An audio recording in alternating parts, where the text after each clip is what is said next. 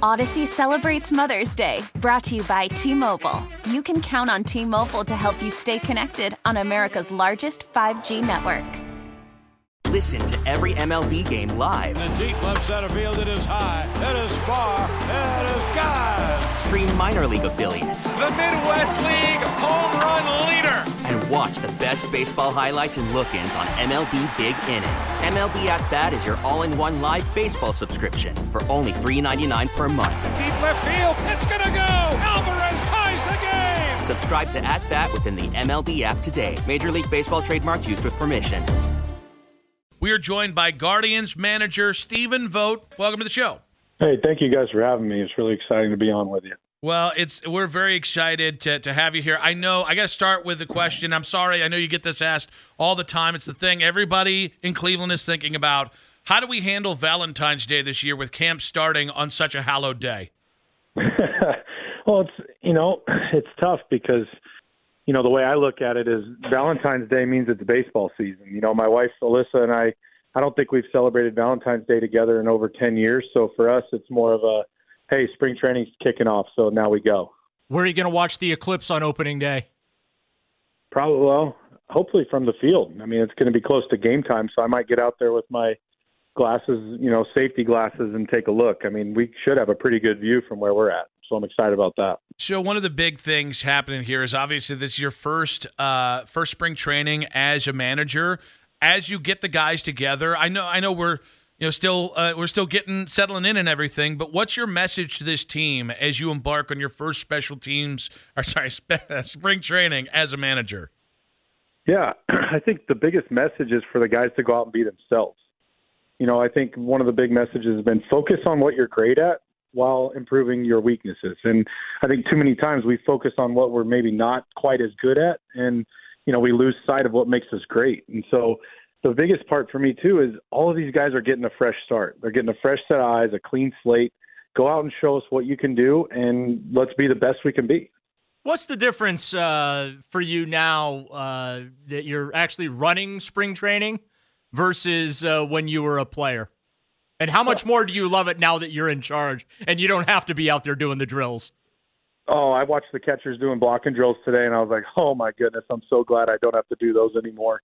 um, just watching what these guys put them bodies through, but you know, it's been really weird for two days. So my whole career, what playing and then last year as a coach was, my name was on the schedule. I knew where I had to be and win, and now I just kind of float and watch what I want to watch. So it's been I kind of feel like a lost puppy sometimes because no one's telling me where to go and what to do, and I'm like, oh yeah, I get to choose what I get to go look at. So um, that's been a little bit of adjustment for me. But what's awesome is you know our coaching staff and our support staff worked incredibly hard to put together a great spring training plan for our players, and everything's working really smoothly. The guys are engaged. There's a lot of energy, a lot of excitement around camp, and um, everything's just going great these first few days.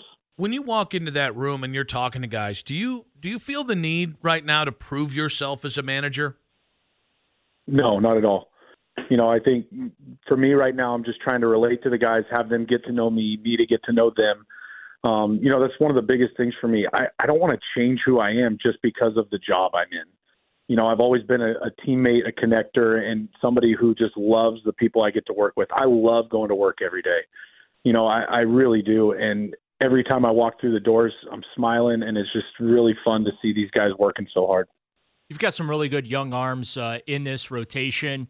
Uh, you know, Tristan McKenzie's obviously coming back from injury, but so, so, so is your ace, uh, Shane Bieber. If he's able to, you know, be healthy and and bounce back, uh, how does that change what this rotation might be capable of? I mean, you can't speak enough to what Shane Bieber has accomplished in his career and the type of pitcher that he is. And he worked he worked extremely hard this winter um, to make a few adjustments and and get back to the form that he feels is best for him. Um, he looks great. You know, I watched his bullpen yesterday. It's sharp. He's he's got great command. The stuff is moving really really well. He's got a clean delivery. So um, obviously we know how good Shane Bieber can be, and Cleveland fans know better than I do how good he can be. But um, this is a guy. He's a, he's an ace. He's a top of the league starter, and uh, he he couldn't look better right now. Stephen Vogt, Guardians manager on the North Olmsted Chrysler Jeep Dodge Ram hotline. Do you anticipate an innings cap on your younger guys like Bibee and such? you know, I don't know if we're going to put a hard innings cap on them. Obviously, we're going to monitor their workload like you would with any young starter.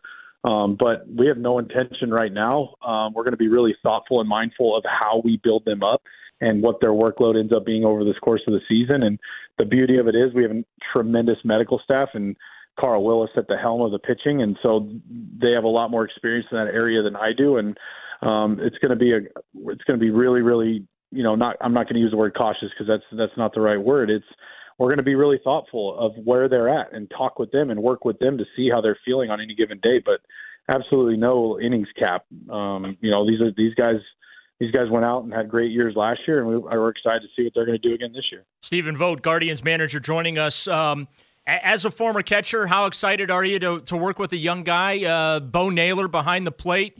Uh, you know, what's his playing time look uh, this year, and what do you think the outlook is for his? I guess I don't know, extended sophomore season. I guess we can call him a rookie last year, but you know, coming back uh, with his you know first full spring spring training and being on the uh, the big league roster coming out of camp. I'm really pumped up for him. Um, anytime you're going into your first full season, you know, catching a full season is a different beast. Um, you know, and we obviously expect Bo to get significant playing time behind the plate. And what I'm most excited about is Bo Naylor's going to go into his first full season with Austin Hedges as his partner and Sandy Alomar Jr. and our new bench coach Craig Albernaz and myself. He's going to be surrounded by catching people. He's going to be supported in ways that not too many other people in the league are. And you know, I the sky is the limit for this kid. You just talk to Bo for five minutes and you get you get excited, you get hungry, and you just want to go out on the field and watch him catch. And so, um, with those people surrounding him and with his ability, most importantly, um, and the person that he is, it's got it's a recipe to be a phenomenal catcher for a really really long time in this league. It's no longer feasible for guys to catch 130 uh, times a year. We we know what happens to guys over their career. So assuming he's somewhere in the 80 to 100, maybe a little bit more range, in the days he's not catching, could we see him in the lineup in other ways, like DHing things like that, to get that bat in the lineup? Hey, if you're hot, you're hot. You know what I mean. So if uh, you know, we're we're just going to wait and see what happens. You know, we don't have any any immediate plans for playing time breakdowns of anyone really yet, and you know, but we're going to take it. We're going to take it as we go, and and and Bo Bo's going to have an opportunity to get to play a lot, and obviously, if he goes out and plays the way he's capable of, we're going to look for ways to get his bat in the lineup more often. That goes for the rest of our roster. How married are you to the uh, notion of uh, Steven Kwan being your leadoff hitter? Uh, you know, uh, again, that's another question. I mean, I love him in the leadoff spot. He was a pain in the backside from the other side out of the one hole. So, you know, I, I think again we're we're constantly evaluating what our guys are doing and and how we could best structure our lineup to give us the chance to score the most runs. So, open to just about anything. But you know, obviously, he's a great leadoff hitter and and does a great job getting the getting the line moving. So, uh, also in the outfield and contending for a spot is Ramon Laureano, your old teammate uh, uh, uh, sorry, yeah, your old teammate in uh, Oakland. I- am curious. Like, I I thought he was kind of refreshed when he came last year. Like, I think you look at his numbers in the second half with Cleveland. There were some there were some really good at bats there. What does he need to do though to get back to being the guy you saw firsthand in 2019, where he looked like one of the best center fielders in baseball? He just needs to be himself. You know, I talked to Ramon, and he was one of the first players uh, that I called um, once I got the news I was coming to Cleveland, and you know, just chatted with him and, just told him, look, you, this is your first full season in a new place, and I'm just pumped to see you go out and be yourself and and show us what you're capable of because we've all seen Ramon play at an elite level, and this is a player that has a lot left in the tank. You know, he just turned 30. That's that's got plenty of time to to be, you know, to be one of the best players in the league. And I think Ramon has that skill set and he has the ability, and it's just a matter of, you know, he looks great. Um, he put a lot of hard work in on his body this this off season, and I, I, I couldn't be more excited about what what Ramon could do for us this year. When you look at your starting nine this year, um, you know very similar to uh, what was on the field uh, last year. Um, just where's the ceiling for them offensively? I think there. Yeah, I mean, I don't think there is a ceiling. You're talking about a you know a core that's very young and power typically comes with age. And so these guys are working really hard, and and Chris Valaika and the hitting group have been you know messaging, hey, we want to impact the ball more. You know, we want you to take some chances in those counts where, you know, this might be where you get that pitch to drive. We want you to drive it, and you know, the ball's flying around the fields right now in Goodyear. Um, guys are crushing baseballs and BP and off machines, and we we really feel good about our group. And and you know, as these guys start to get older, you learn how to hit the ball harder. You learn what pitches you can drive and what you can't drive, and when to take chances. And those are things that we are actively teaching them and showing them. Hey, this is where you need to look. This is where we want to look in order to drive the ball. And I think too many times, you know, we we put these expectations on guys when they really haven't gotten their learning yet. But our guys are hungry, they look good, and we feel really good about where our offense has a chance to go this year. Stephen Vogt, Guardians manager on the North Olmsted Chrysler Jeep Dodge Ram. So, you know, you've got a guy like Gabe Arias last year who I think was a little unsettled at points about moving. He was in the right field, he's at third, he's at shortstop. And and I'm using him kind of as as as kind of a call to all players like him how important is it that a young guy who who's maybe struggled while moving around positions like that, like Gabe, get a chance to stick at one position? How important is that for him to get a fair shake at just trying to develop into the hitter he can be? Well, I, I think that's it's it's more so the the celebrating the versatility that he can do and celebrating the athlete that he is you know, playing multiple positions at the major league level is not easy for anyone to do. And Gabby has the opportunity and the athleticism to do that. And so, but teaching how do you separate your offense from your defense? No matter where you're playing in the field, no matter what glove you have on your hand, that shouldn't change the at bat that you have. And so messaging that to him and, and to the other guys that are going to bounce around, you know, we have multiple guys that have the versatility to go from the outfield to the infield and, and play in multiple spots. And so for us, it's it's just messaging to them that no matter where you are on defense, it doesn't affect your offense whatsoever. And I think too many times we put too much stock into things like that. And so that's the message we're sending to our guys is look, you have versatility. That's more ways to get your bat in the lineup. And so really spinning it in that way where if you hit, we're going to find a place on the field to play and you have like four or five spots you can. So I think that, you know, rather than focusing on one position. You know, we want to celebrate our, our players' versatility and give them those opportunities. If I were to make you commissioner, because baseball in the recent years is they've actually made some changes to the game, the pitch clock, eliminating the shift that. So if I were to make Stephen Vogt commissioner of Major League Baseball for a day, what would you change? Oh, I mean, how long? How many things can I change? No, I'm just as many kidding. as you. Hey, uh, you're commissioner for a day. Power. I want last year's uniforms back. That's for sure. um, but no, I think honestly, our game is always evolving. Um, whether I agree with the changes or not really isn't up to me. You know, it's it's one of those things. I, I'm pretty old school, and I don't like clocks being anywhere in the in the stadium. Um, I think you know baseball is baseball, and you know, but we we've had to adapt. And I like the game times. I just wish we could do it without the pitch clock. How's that? I like that. I will say I love the honesty that it feels like we're getting here. So, you know, is the stole is the solar eclipse stealing your thunder, scheduling itself on the same day as your home debut as Guardians manager? Go. You know, I think the I think the Cosmos has a little more power than I do. So we'll uh we'll just let that kind of take care of itself. But I mean, it's going to be a great weekend in Cleveland. Are you kidding me? Women's Final Four, you know, eclipse, and then opening day. There's nothing better than opening day and um, you know, it's just going to be a great weekend, week long events going on in Cleveland, and I cannot wait to get there um, with hopefully a very good record coming off the road and uh, get started. It's going to be a really fun season. I'm thinking the headline here. Stephen Vogt says Cosmos won't ruin his big moment. What do you think about that as a headline for this? Is that, that is that accurate? It. Shout out shout out to Carl Sagan and the Cosmos. Here we go. uh, hey, seriously, officially, welcome to Cleveland. Welcome, okay, welcome to Arizona, which is a little bit warmer right now. But uh, we wish you luck here on your first spring training. Can't wait till you and the boys are back in Cleveland here shortly. All right, really appreciate it. Thanks. Thank you so much. Stephen Vogt there on the North Olmsted Chrysler Jeep Dodge Ram hotline. I think you feel like you're getting kind of a straight shot here when you hear Stephen Vogt uh, uh, talking, and I, I hope they they make him available. Uh, uh, um, Tito, there were some other things. He was a little bit older, had been playing the game for a long time. I, I hope we get a fair amount of Stephen Vogt throughout the year because you can tell like there's a hunger there. You can hear, I mean, you know, you can just hear how passionate some guys are and kind of everything that he's passionate about ball players and he's passionate about the game. And I think that is as important as X's and O's or anything else. The, the fact that he hates the, the pitch clocks is fantastic. And the new unis. I I, I know I said that at the end of the last I- segment. I wasn't expecting that shot when he either. was like he was like, Can I bring back last year's uniforms? Uh, it's it is laughable. If you guys haven't seen the new Nikes, uh, the new Nike uh, baseball uniforms, uh, baseball players are incensed, and it's not just players. Uh, everybody kind of agrees they're not good. And the funniest part about that is, I, I I can't remember which major league player it was, but at least one player has gone directly to Nike, like to a big wig at Nike, and been like, "Hey, you know these jerseys are trash." Like that's really funny. Like you got guys, nothing unites baseball players and baseball managers and executives. So the idea that it is it is Nike shoddy uniforms for this year is really funny.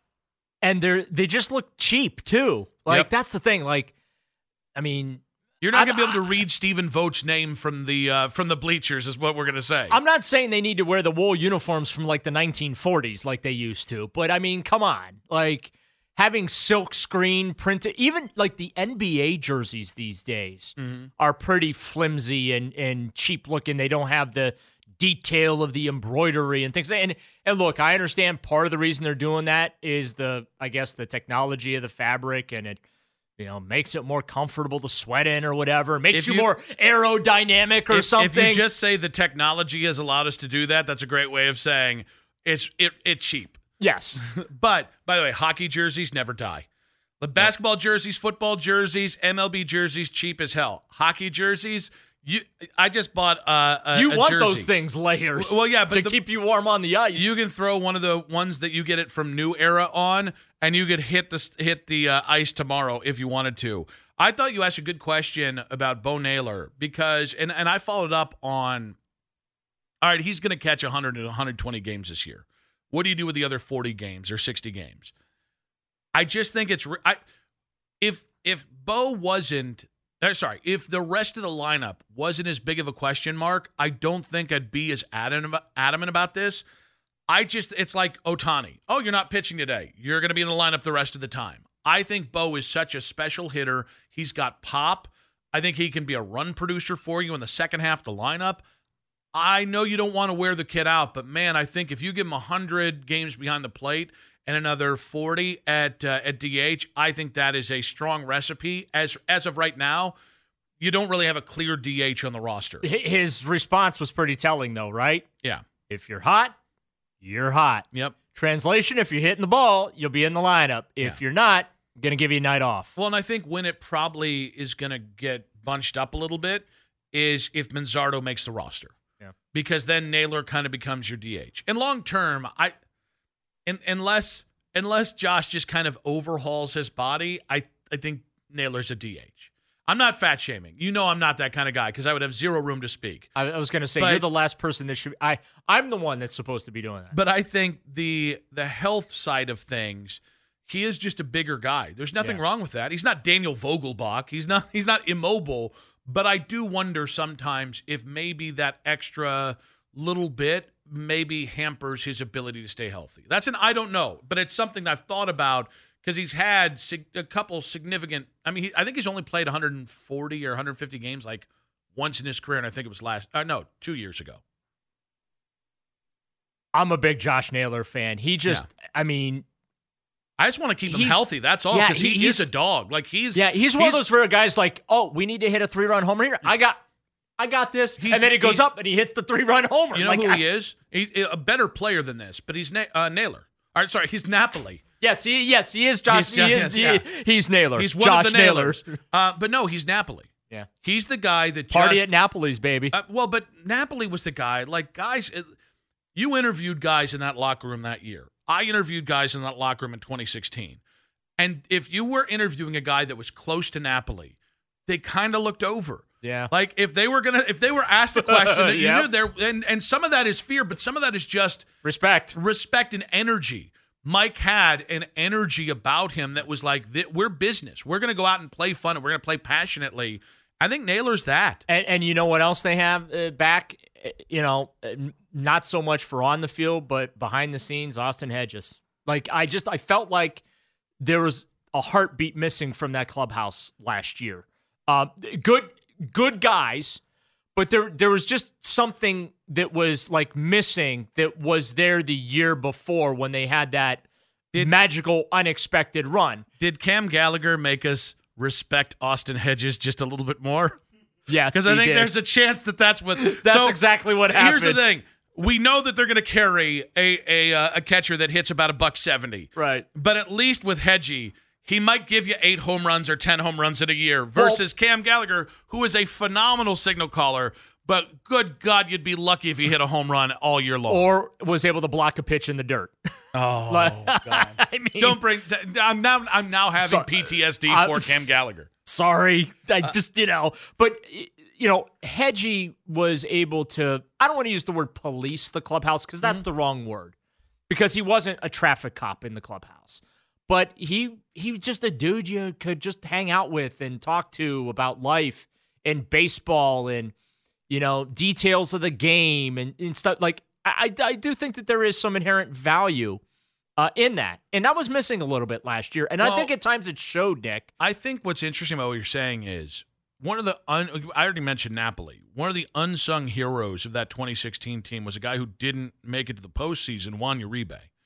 And I Yeah. think you know I when you're when you're a team that kind of has to play a specific way or has its limitations because you can't just go out and trade somebody. How you how you close the gap is by having a really close knit locker room that really works well together. And they had Brantley, who was, I mean, you know, son of a baseball player, a hell of a human being, likable. You had Uribe, you had Napoli, and yes, you had young guys, but young guys who didn't know how to play yet. And those offset clowns like Bauer. Listen, you're not going to have 26 preachers. You're just not. You're not going to have 26 guys everybody wants to have a beer with, but you need about 13 of those Yeah. to balance out the guys who are either neutral or the guys like, and honestly, young Mike Clevinger, a bit of a meathead.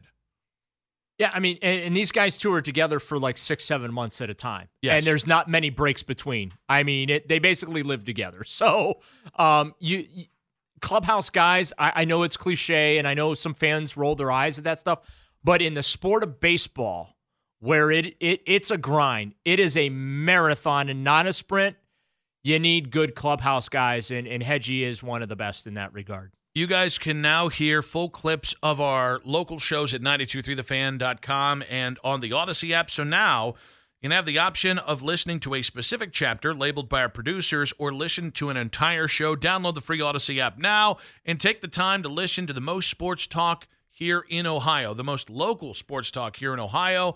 Uh, so we, we do have the 5 at 5 coming up in about 30 minutes, but uh, we'll get back to the Stephen Vogt stuff later in the show.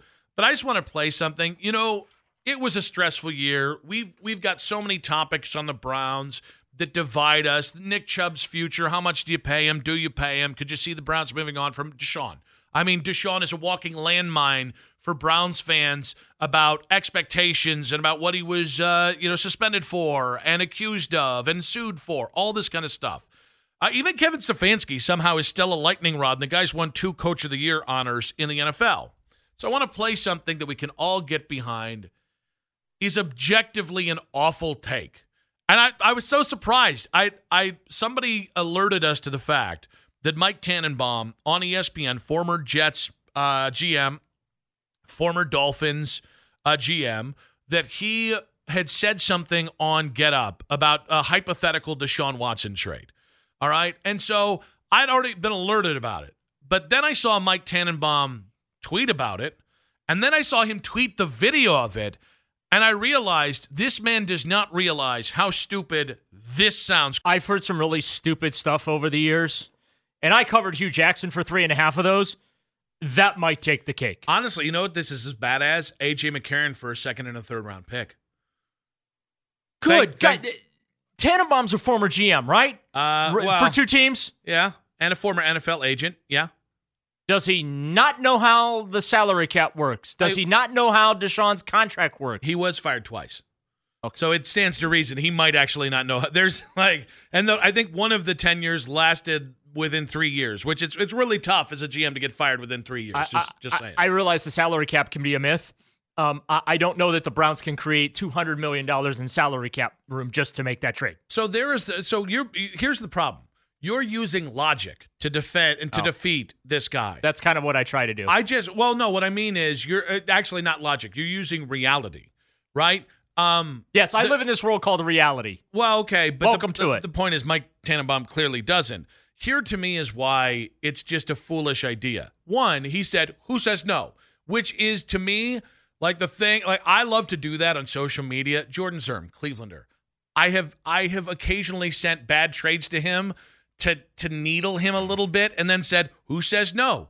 Right? It, and, and I do it in the Bob Wiley voice. Who says no? We really need new phones. T-Mobile will cover the cost of four amazing new iPhone 15s, and each line is only $25 a month. New iPhone 15s? Only at T-Mobile get four iPhone 15s on us and four lines for 25 bucks per line per month with eligible trade-in when you switch. Minimum of four lines for $25 per line per month with auto pay discount using debit or bank account. $5 more per line without auto pay, plus taxes and fees. Phone fee at 24 monthly bill credits for all well qualified customers. Contact us before canceling account to continue bill credits or credit stop and balance on required finance agreement due. $35 per line connection charge apply. Ctmobile.com. Now, with the MLB app, you can get baseball your way. Pick your favorite team, your favorite players, and get customized highlights, stories, and breaking news right on your home feed. Follow the action with Gameday, where 3D replays add another dimension. Plus, notifications can keep you connected to every pitch, every hit, every game. The MLB app. Baseball your way. Download it now for free from the App Store or Google Play. Blackout and other restrictions apply. Major League Baseball trademarks used with permission. No. And then I- I everyone go says, "We do." Yeah. Well, no, but that, that's the point. When you say who says no, everybody knows you got no case. All right. If you're just saying who says no without any actual logical interpretation of why it would make sense for either side, and you're not willing to defend it, you, sir, are simply just throwing out some some shark bait, as it were. So I think I don't. But here's the thing that troubles me. I don't think he knows it's dumb. Like, I don't think he knows it's the dumbest thing that I've heard since AJ McCarron for a second and third round pick because he tweeted it and then they tweeted it and he retweeted it and then he tweeted the details of the trades in like it, it, it with the teams tagged in it on top of tweeting the video. I think he thinks this is like his Mona Lisa. Somebody needs to tell Mike how to take the L. Uh, well, I already taught Mac how to do that earlier this week. So, I mean, let's get Mike Tannenbaum on the phone here and I'll go ahead and teach him how to take an L. But no, I mean, I so here's what I can't figure out.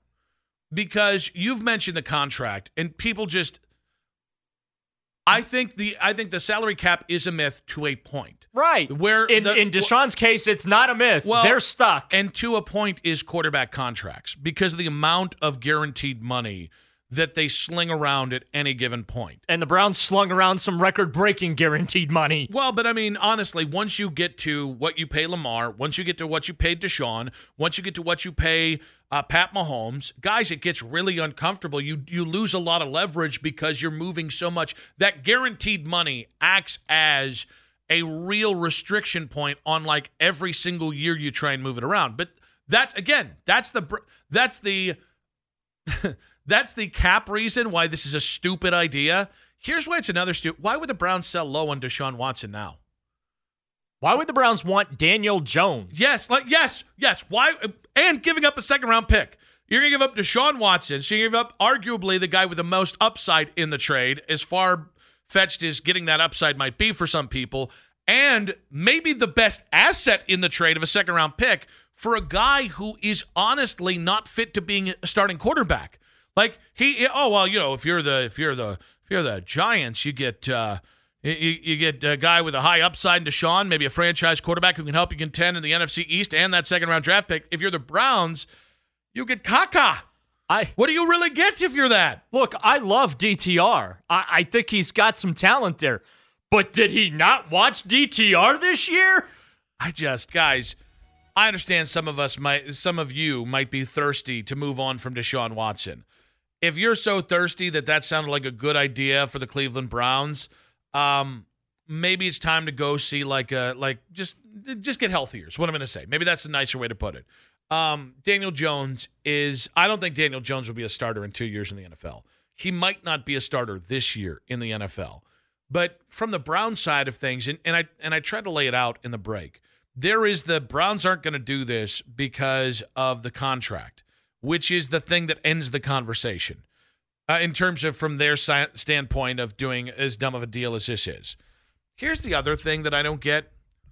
We're two years in on this, and I get this deal is not worked out for what you paid for him and what you literally pay him to this point. Why do people think the Browns are desperate to give up on Deshaun Watson and and to close the book on this trade? Because I would venture when there's no financial incentive to do so, when you still aren't done paying the other team that you gave, you, you they they have your what is it 23rd pick in the NFL draft this year? Yep. To The Houston Texans. I don't think people realize, like, yeah, okay, sometimes teams are willing to, we, hey, we made a mistake, the egg's on our face. That's not what this is, guys. This is a, this is the Titanic. If if it doesn't go well, this is the Titanic. So you're going down with the ship. All right, and what I mean by that is, because I don't think it's fait accompli, we're going, the ship is going down. I, I I don't think the iceberg is is right in your path and you can't steer out of the way. I, I think that the health concerns scare me a little bit. Yeah, they should. It's a shoulder injury, a throwing shoulder to a to a quarterback. This could have happened to literally any quarterback you traded this kind of money for and this kind of draft collateral to. But guys, do you think the Browns feel like to themselves, "Hey, we're ready to take that PR hit"? That would happen. It would be immediately the second you move on from this trade. And so maybe this is deferring. That's like what's kicking the can down the road financially on the contract. The second that you bail on Deshaun, or any quarterback of his ilk that this exact thing is transpired for. The second you do, it becomes the worst trade in the history of the NFL. That's different than you as a Browns fan feeling that that's what it is right now. So I would venture to say there are people, and I guarantee, guys, they're lining up this offense to be, uh, this offseason to be this. They're dead set on making this work because they know how bad and historic this would be if it doesn't work. They understand how. And here's a lot of the times we overblow this, guys. They gave up six top 100 picks, 230 million guaranteed, the first fully guaranteed 200 plus million dollar contract in the history of the NFL. And it doesn't work out. It will be the thing that people point to for the next 20 years at why you don't make big swings. And by the way, it doesn't mean that's actually a right ideology. But like, what we're really talking about here is he played six games poorly two years ago. Yeah, he only had six games to prove himself. This year, you can write it off. So two years ago, you can write it off as he only played six games. And, and those were the first six games in 700 days.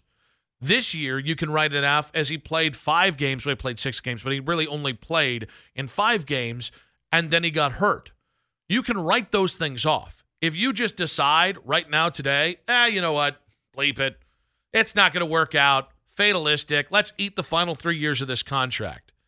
Guys, there's no writing that off. And it's so funny to me how the NFL has been so disingenuous, and guys like Tannenbaum are at the face of this, Daryl, that they've been so disingenuous about what a calamitous thing this was and how dare they give this contract to this player. And they're the first ones that think the Browns should want to cut bait. They should know the historical significance if the Browns wave the white flag on this trade tomorrow. And that to me is why, even beyond the money, the, the mere mention of this trade is the dumbest thing I've ever heard. They can't move on from Deshaun Watson, even if they wanted to move on from Deshaun Watson. That's what blows my mind about the whole scenario. You're a former NFL GM, two time over, okay?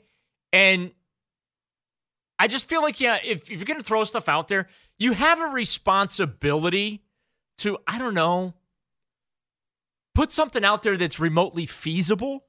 Like, this isn't even doable. The, you wanted to would you like me to tell you, Nick, when the Cleveland Browns can get out of Deshaun Watson's contract? Sure. Are you ready for it? I'm ready, ready for it. 2027. That's when they can get out of Deshaun Watson's contract. I technically they could get out of Deshaun Watson's contract in 2026, but they got to swallow a $73 million dead cap hit. Actually, technically, they get it out tomorrow. They would just have to have what what they cap just, hit? They, they just wouldn't feel the football team this fall. Uh, uh, Two hundred million dollars would And- be the dead cap. and that's hit. a lot. You you're right. I, um, yeah. Okay, I'm just making sure for translating for the people out there. That's about seventy five percent of the salary cap Okay. for twenty twenty four. That sounds like a lot. cost. But I Like, what are we doing? Like, I I understand you want to have, you want to spur discussion, you want to throw ideas out, fine.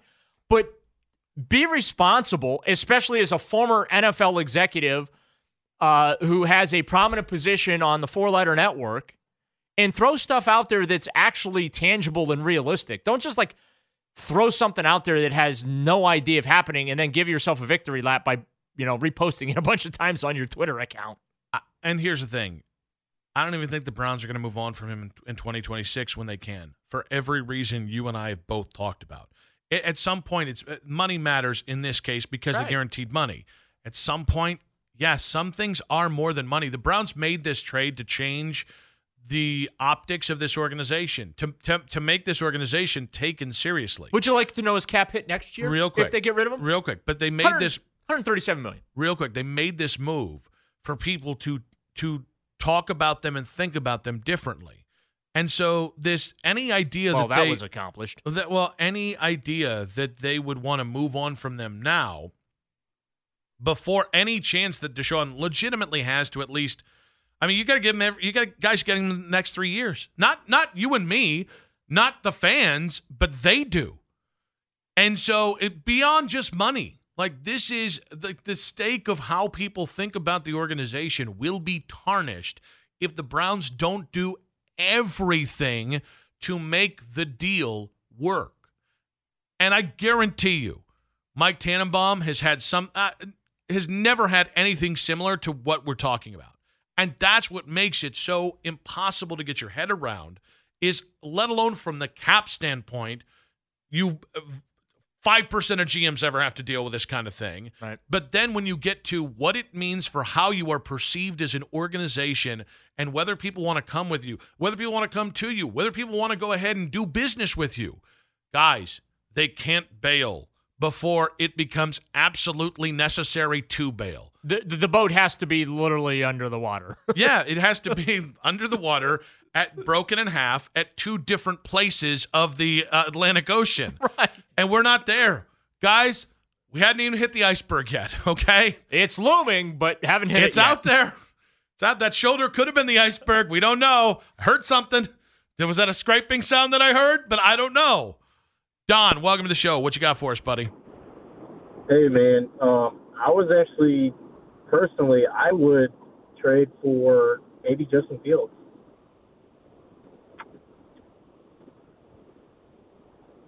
What would you do with Deshaun Watson? I would see if maybe the Bears would want him, or maybe some of that contract. Don, I appreciate the call. I will say, with love and respect, if I had the the Shawn Michaels kick in the face thing, I would have played it there. Um, no, let's just not do that. I don't. I, Don was on hold for the entirety of the second half of that last segment, and the entirety of this segment. He was the one I was preaching to. He was the one I was preaching the gospel right to Don, and here we are. We really need new phones. T-Mobile will cover the cost of four amazing new iPhone 15s, and each line is only $25 a month. New iPhone 15s? Only at T-Mobile get four iPhone 15s on us and four lines for 25 bucks per line per month with eligible trade-in when you switch. Minimum of four lines for $25 per line per month with auto pay discount using debit or bank account. $5 more per line without auto pay, plus taxes and fees. Phone fee at 24 monthly bill credits for well qualified customers. Contact us before canceling account to continue bill credits or credit stop and balance on required finance agreement due. $35 per line connection charge applies. Ctmobile.com. We get it. Attention spans just aren't what they used to be heads in social media and eyes on Netflix. But what do people do with their ears? Well, for one, they're listening to audio. Americans spend 4.4 hours with audio every day. Oh, and you want the proof? Well, you just sat through this ad that's now approaching 30 seconds. What could you say to a potential customer in 30 seconds? Let Audacy put together a media plan tailor made for your unique marketing needs. Advertise with Audacy. Visit ads.audacy.com.